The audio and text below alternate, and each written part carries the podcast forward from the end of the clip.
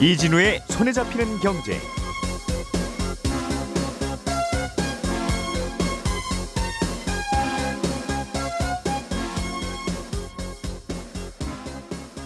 안녕하십니까 이진우입니다.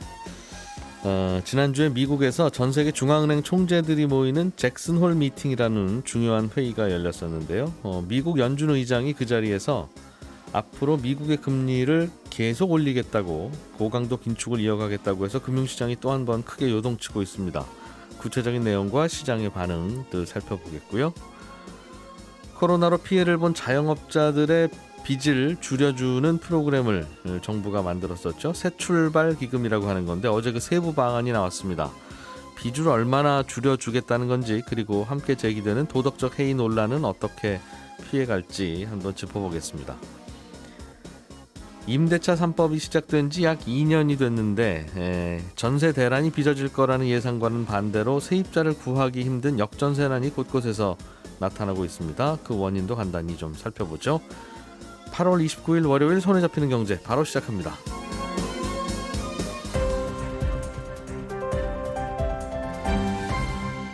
이진우의 손에 잡히는 경제. 예, 경제 뉴스를 깔끔하게 정리해드리는 시간. 오늘은 김현우 소장, 남국민 음, 경제 뉴스 큐레이터 그리고 한국경제신문의 나수지 기자 세 분과 함께합니다. 어서 오세요. 안녕하세요. 예, 지난 주말에 미국에서 중요한 회의가 열렸는데 잭슨홀 미팅이라고 전 세계 중앙은행 총재가 휴양지에 모여서 어 그냥 편안하게 휴양을 하는 게 아니라 이런저런 중요한 얘기들을 해서 다들 관심이 이 쏠렸던 그런 행사였어요. 네, 맞습니다. 예. 잭슨홀 미팅이라고 최근에 기사 많이 보셨을 텐데요. 미국 와이오밍주의 티턴 국립공원이라고 찾아보니까 굉장히 아름다운 곳이더라고요. 예. 여기에 잭슨홀이라는 곳이 있는데 여기에 이제 전 세계 모든 중앙은 거의 모든 정, 중앙은행장에 모이는데요. 그리고 경제학자들도 모여가지고 우리 뭐 세계 경제가 어떻게 될 것인지, 음. 우리 통화 정책은 어떻게 할 것인지 를 얘기하는 자리입니다. 네. 이 자리에 당연히 이제 미국 이제 전 세계 경제 대통령이라 불리는 미국 연준 총재 파월부터 뭐 유럽 중앙은행 총재, 뭐 우리나라 이창용 한국은행 총재도 참석했고요. 예. 이렇게 주요국 총재들이 모였고 여기서 항상 중요한 연설이 많이 나왔어요. 음. 그러니까 뭐 기억해 보면 2005년에 이제 서브프라임 모기지 사태 터지기 직전에 네. 이런 금융위기를 경고하는 연설도 나왔었고 음. 또 벤버네키 의장이 뭐 양적 완화를 하겠다. 라는 연설도 해서 항상 예. 중요한 연설이 나왔거든요. 음. 이번에도 경, 세계 경제가 워낙 침체냐 아니면은 뭐 벗어날 수 있냐 예. 갈림길에 있기 때문에 굉장한 주목을 받고 있었습니다. 음. 이 자리에서 파월 미국 연준 의장이 뭐라고 했길래 시장이 깜짝 놀랐어요? 그러니까 이날 파월 의장 연설은 한마디로 금리 인상은 계속한다. 멈출 거라고 기대하지 마라. 음. 이렇게 딱 잘라 말한 거였는데요. 이게 분- 분위기를 보면 지난 7월 달 이제 물가 소- 미국 소비자 물가 지수가 상승률의 상승률이 약간 꺾였습니다. 그러니까 음. 상승이 약간 꺾인 이제 물가가 떨어진 건 아니지만 네. 상승 폭이 조금씩 줄다 보니까 예. 시장에서는 어 이거 드디어 인플레가 잡히나? 음. 그러니까 이제 이렇게 되면 희망적인 얘기가 나오는 거예요. 예. 인플레가 좀 꺾이면 연준이 이제 금리를 좀 덜 올려서 음. 내년까지 정도 올리고 멈추지 않을까?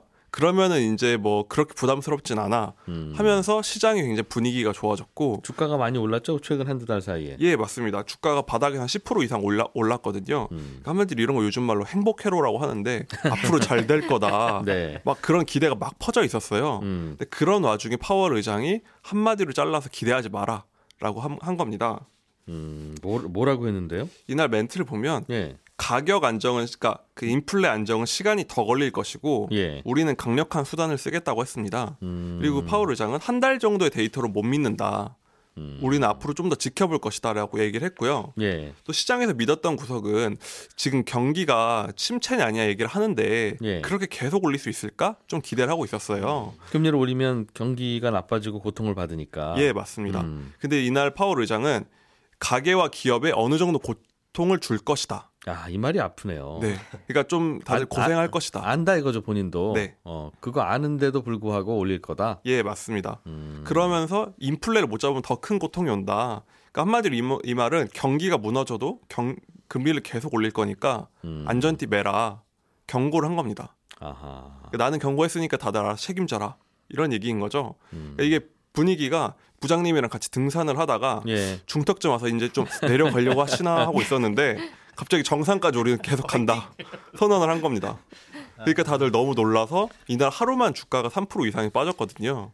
나스닥은 4% 가까이 빠졌더군요. 예, 맞습니다. 와, 그래서 오늘 열리는 우리나라 주식시장이 하여튼 그런 일이 있고 나서 전 세계 주요 증시 중에 최초로 열리는 시장이 우리나라 시장이잖아요. 예. 다들 긴장하고 있죠, 지금. 전 세계에서 많이 바, 바라볼 텐데. 음.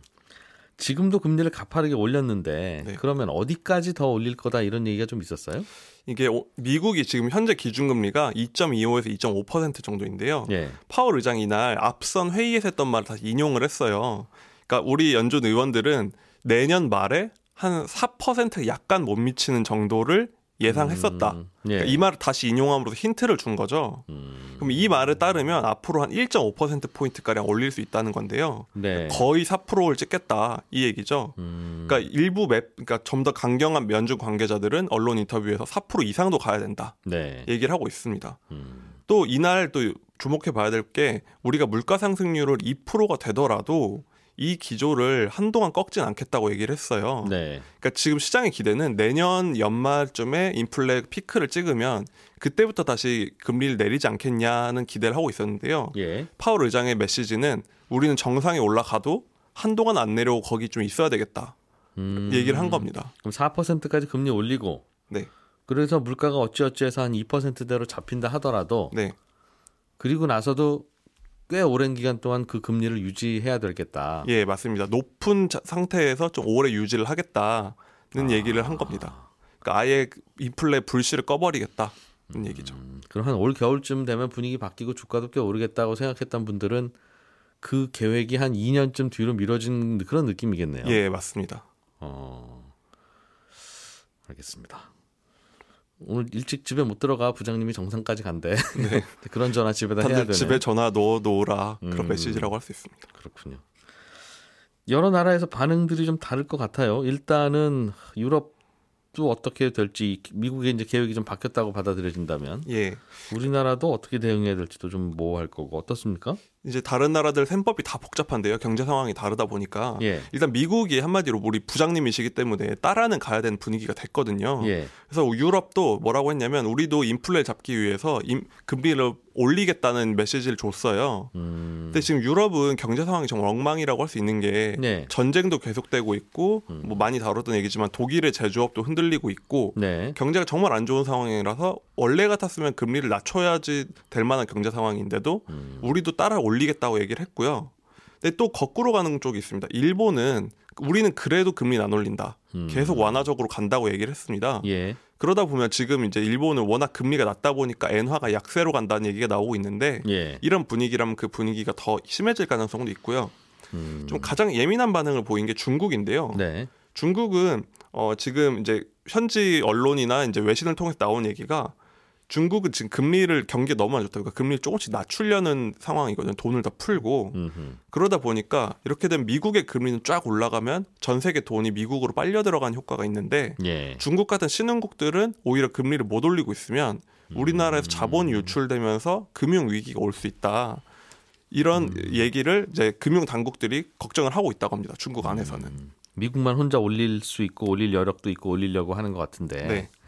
따라가자니 경기가 걱정이고 네. 안 따라가자니 음, 그 나라에 들어왔던 돈들이 빠져나갈 거고. 예, 맞습니다.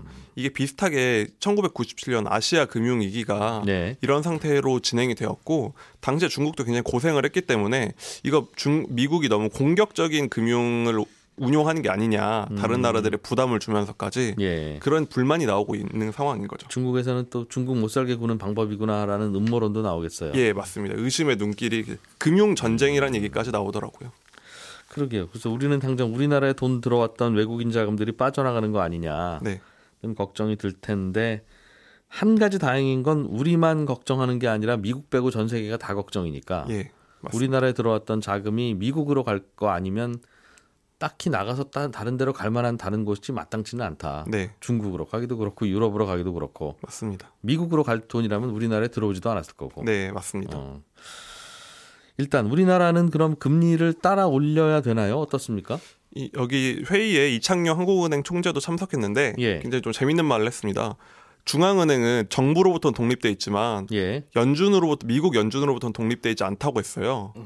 그러니까 우리 아, 그러니까 우리는 그러니까 과장 과장님이 부장님 말씀을 따라야 되는 것처럼 우리도 계속 미국을 신경 안 쓸 수 없다. 미국이 올리면 따라 올려야 한다. 예. 어, 우리의 상황과는 무관하게. 맞습니다. 미국이 올릴 때까지는 우리도 계속 올리겠다고 얘기를 했습니다. 음, 그리고 또 이제 이창용 총재가 앞서 기자들한테 했던 말이 내년에 금리가 오르지 않을 걸로 기대한 투자자가 있으면 예. 자기 책임하에 손실이든 이익을 보라고 했어요.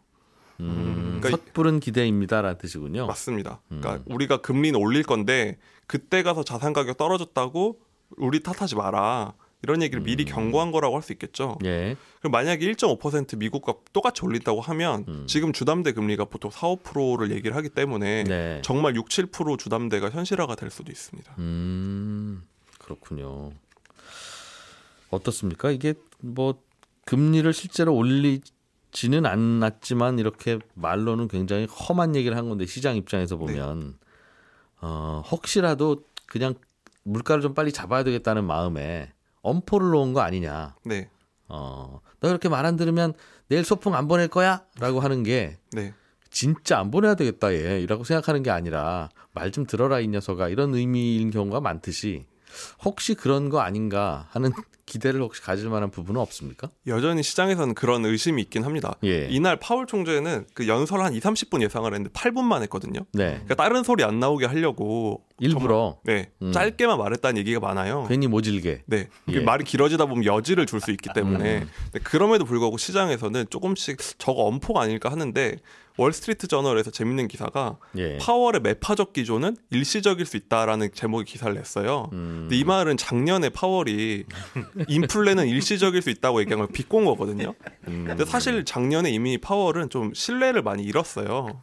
아직도 파월의 말을 믿느냐? 네. 라는 그런 뉘앙스군요. 맞습니다. 그 인플레 부른 게 당신인데 당신이 갑자기 엄포를 우리가 뭐 어느 장단에 맞추느냐 음흠. 이런 분위기인 거죠.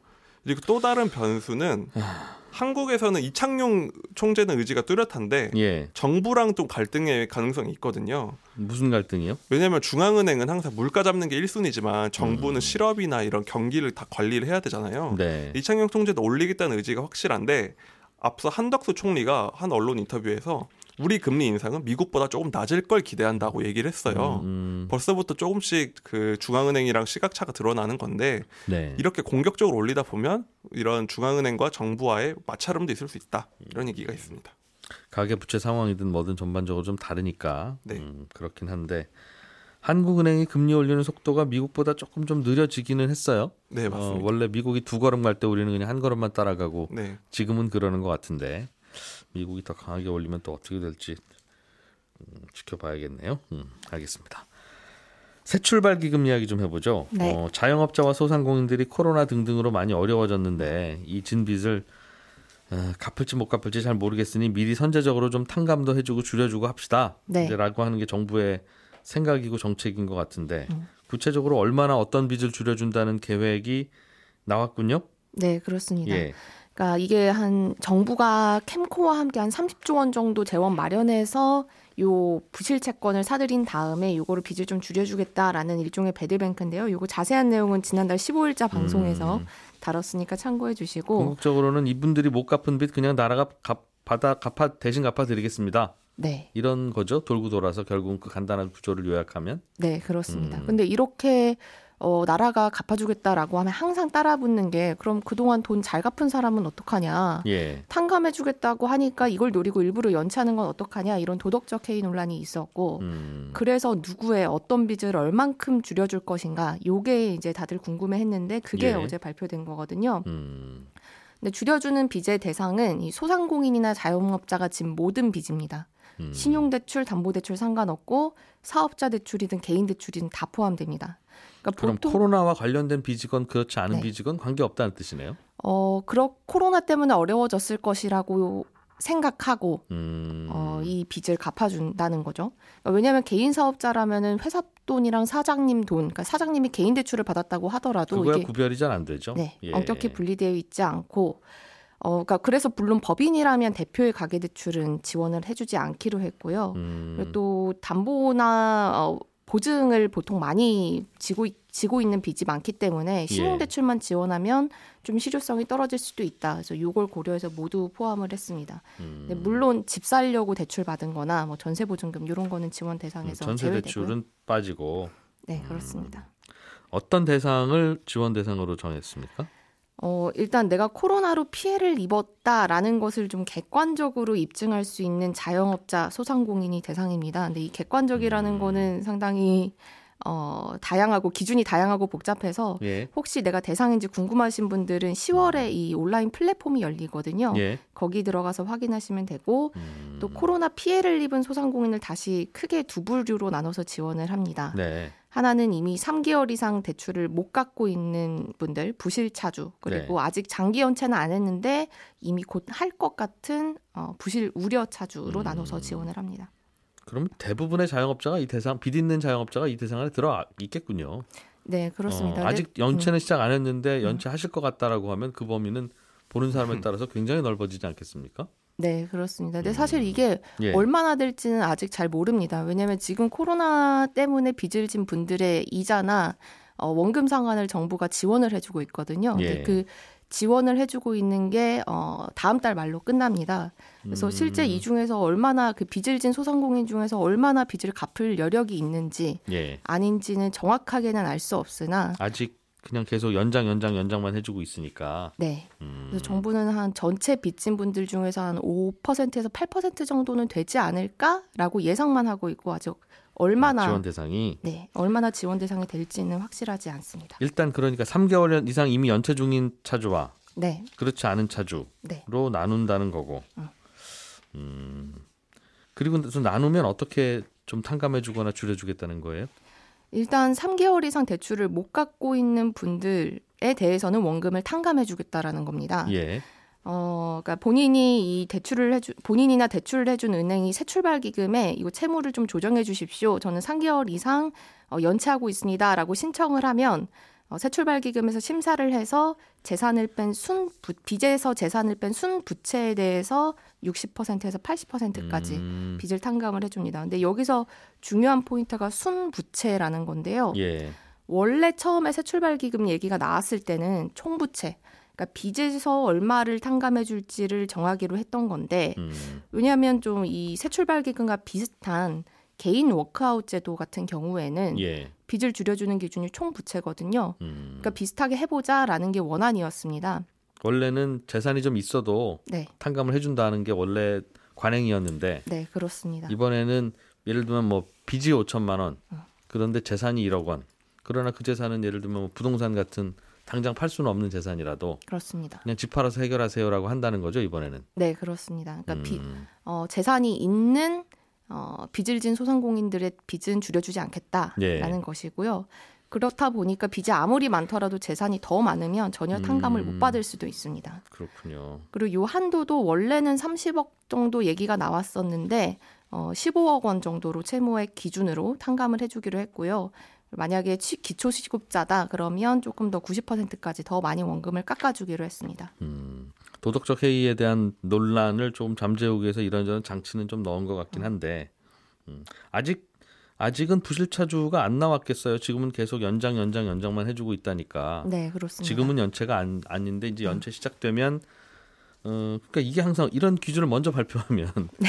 자 이제 지금부터 갚으실 수 있는 분들은 갚으세요라고 음. 할때 계산해보고 안 갚는 게 시작되지 않겠느냐. 네. 3개월 이상 연체가 시작되면 일단 나는 음. 탕감 많이 받는 쪽에 분류가 되니까 그래서 어, 굳이 이런 걸 먼저 밝혀 밝힐 필요가 있겠느냐 하는 논란이 좀 있는 거예요, 그죠? 음, 네, 음. 그런 프로그램이 생기면 그냥 그, 그걸 가동하면 되는데 네.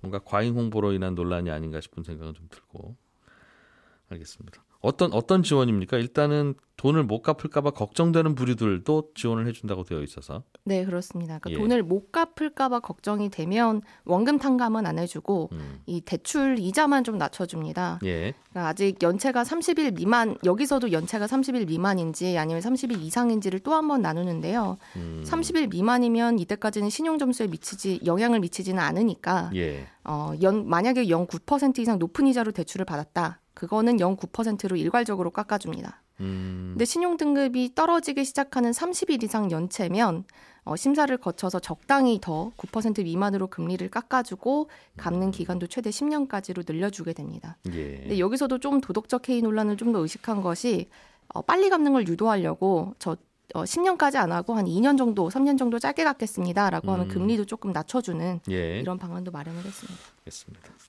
일단 이 혜택을 받으면 뭐 한 2년 동안은 대출도 못 받고 뭐나 막히는 게 있긴 있는데 네. 탕감되는 금액이 많으면 오히려 그거 선택하는 분들도 있을 수 있겠어요. 음. 자 김현우 소장님, 네, 어, 역전세 현상이 나타나고 있다. 세입자를 못 구한다. 그렇습니다. 8월 지나면 전세난이 또 한번 크게 올 거다라는 예상과는 전혀 반대 상황이 수도권 곳곳에서 나타나는 모양입니다. 전국적으로 지금 나타나고 있습니다. 그러니까 이번 달이 이제 임대차 3법 시행된 지 2년 되는 해- 어, 달이잖아요. 예. 그러다 보니까 그간 못 올린 가격 그리고 요번에 계약하면 앞으로 최소 2년 일단 안정적으로 4년 동안은 못 올릴 가격 음. 이걸 반영해서 전세 가격을 크게 올릴 것이고 그러다 보면 세입자들이 전셋집을 못 구하는 일이 벌어질 것이다라는 예상이 있었는데 그거는 네. 반대로 아, 집주인이 세입자를 못 구하는 이 역전세난 현상이 점점 크게 나타나고 있다. 음. 이런 내용입니다. 원인은 뭐라고 분석되고 있습니까? 전셋값이죠. 너무 비싸다. 아, 이게 이 8월에 딱 들어서 전셋값이 예상했던 대로 확 튀어오른 건 아닌데 네. 지난 2년 동안 꾸준하게 계속적으로 상승을 했습니다. 음. 그러니까 전남만 한 5.9%대로 한 자릿수 상승을 보였고 네. 전국적으로 10에서 많은 곳은 24% 넘게 가격이 올랐어요. 예. 이렇게 전셋값이 그동안 많이 올랐는데 여기에 이제 대출 금리까지 오르다 보니까 음. 아, 전세 대출 받아서 이자 내는 것보다는 월세로 가는 게 낫겠다라고 판단을 하는 경우들도 많이 있는 거죠. 아. 그래서 전세 예를 들면 전세 5억짜리 세입자를 찾아야 되는데 네. 뭐 면접분은 나가신다고 하니 그렇습니다. 6억이나 7억 받고 싶은데 네, 집주인은 그렇죠. 7억 전세는 안 나가고 네, 맞습니다. 어, 보증금 3억에 월세 얼마 이 정도는 내가 내겠습니다 하는 세입자만 많은. 그렇죠. 그래서 그 집에서 아. 계속 살면서 그냥 전세를 반전세로 전환하거나 이런 예. 수요들도 늘고 있다는 거죠. 어찌 보면 사실은 세입자 눈높이에 맞는 전세 집은 없는 게 음. 그렇게 따져 보면 이건 뭐 또 다른 의미의 전세란이 아닌가 싶기도 한데요. 예. 어, 지금 계약을 갱신할 때 전월세 전환율, 그러니까 음. 전세 보증금을 월세로 바꿀 때 월 얼마로 전환되느냐. 임대차 보호법상에서는 기준금리 플러스 2% 포인트니까 지금은 4.5%거든요. 네. 그러니까 보증금 1억이 월세로 환산되면 연 450만 원, 한 음. 달에는 한 38만 원 정도인데 이거는 이제 새로 계약을 체결할 경우에는 적용이 안 됩니다. 이 기존 세입자한테 아, 전세 좀 월세로 바꿔주세요. 음, 그런 거 할 때만 나라에서 정한 비율이고. 그렇습니다. 예. 실제로 그럼 시장에서는 어떻게 돌아가냐 봤더니 2분기에 전월세 서울의 전환율이 아파트는 3.2%, 어, 다세대주택 평균은 5.2%입니다. 음, 동네마다 집마다 다르다. 다르죠. 예. 그런데 대출 금리를 보니까 4%대 초중반에서 5%를 넘기는 경우도 있어요. 그러니까 음. 아파트의 전월세 전환율은 금리보단 싼 거죠. 예. 그러니까 금- 대출 받아가지고 전세 들어가는 것보다는 아직은 월세가 나은 거고 음. 또 아파트 전세가가 너무 비싸다 보니까 빌라 같은 곳들은 전세가율이 올라가고 있습니다. 집값 대비 전세가가 84%. 음. 뭐 기존 계약갱신은 뭐 77.5%로 집계가 되고 있는데 이러면서 이제 아파트 신규 입주 물량이 늘어나는 곳들은 더 세입자를 구하기 힘든 뭐 신규 입점 물량 나온 데는 당연히 세입자 못 구하는 건 예전부터 있었으니까. 그렇습니다. 이게 겹치게 되면은 굉장히 에, 음. 세입자를 구하기가 어려운 상황이라서 그 대출 금리가 좀 낮았다면 예. 아유 그냥 알겠습니다. 전세 대출 더 받아서 제가 올려 드릴게요. 그럴 수 있어요. 할 만한 세입자들이 많았을 텐데 네. 전세 대출 금리가 이제 올라가니까 네. 어, 그런 문제가 벌어지고 있군요. 오늘의 뉴스를 프로파일링 합니다. 평일 저녁 6시 5분 표창원의 뉴스 하이킥.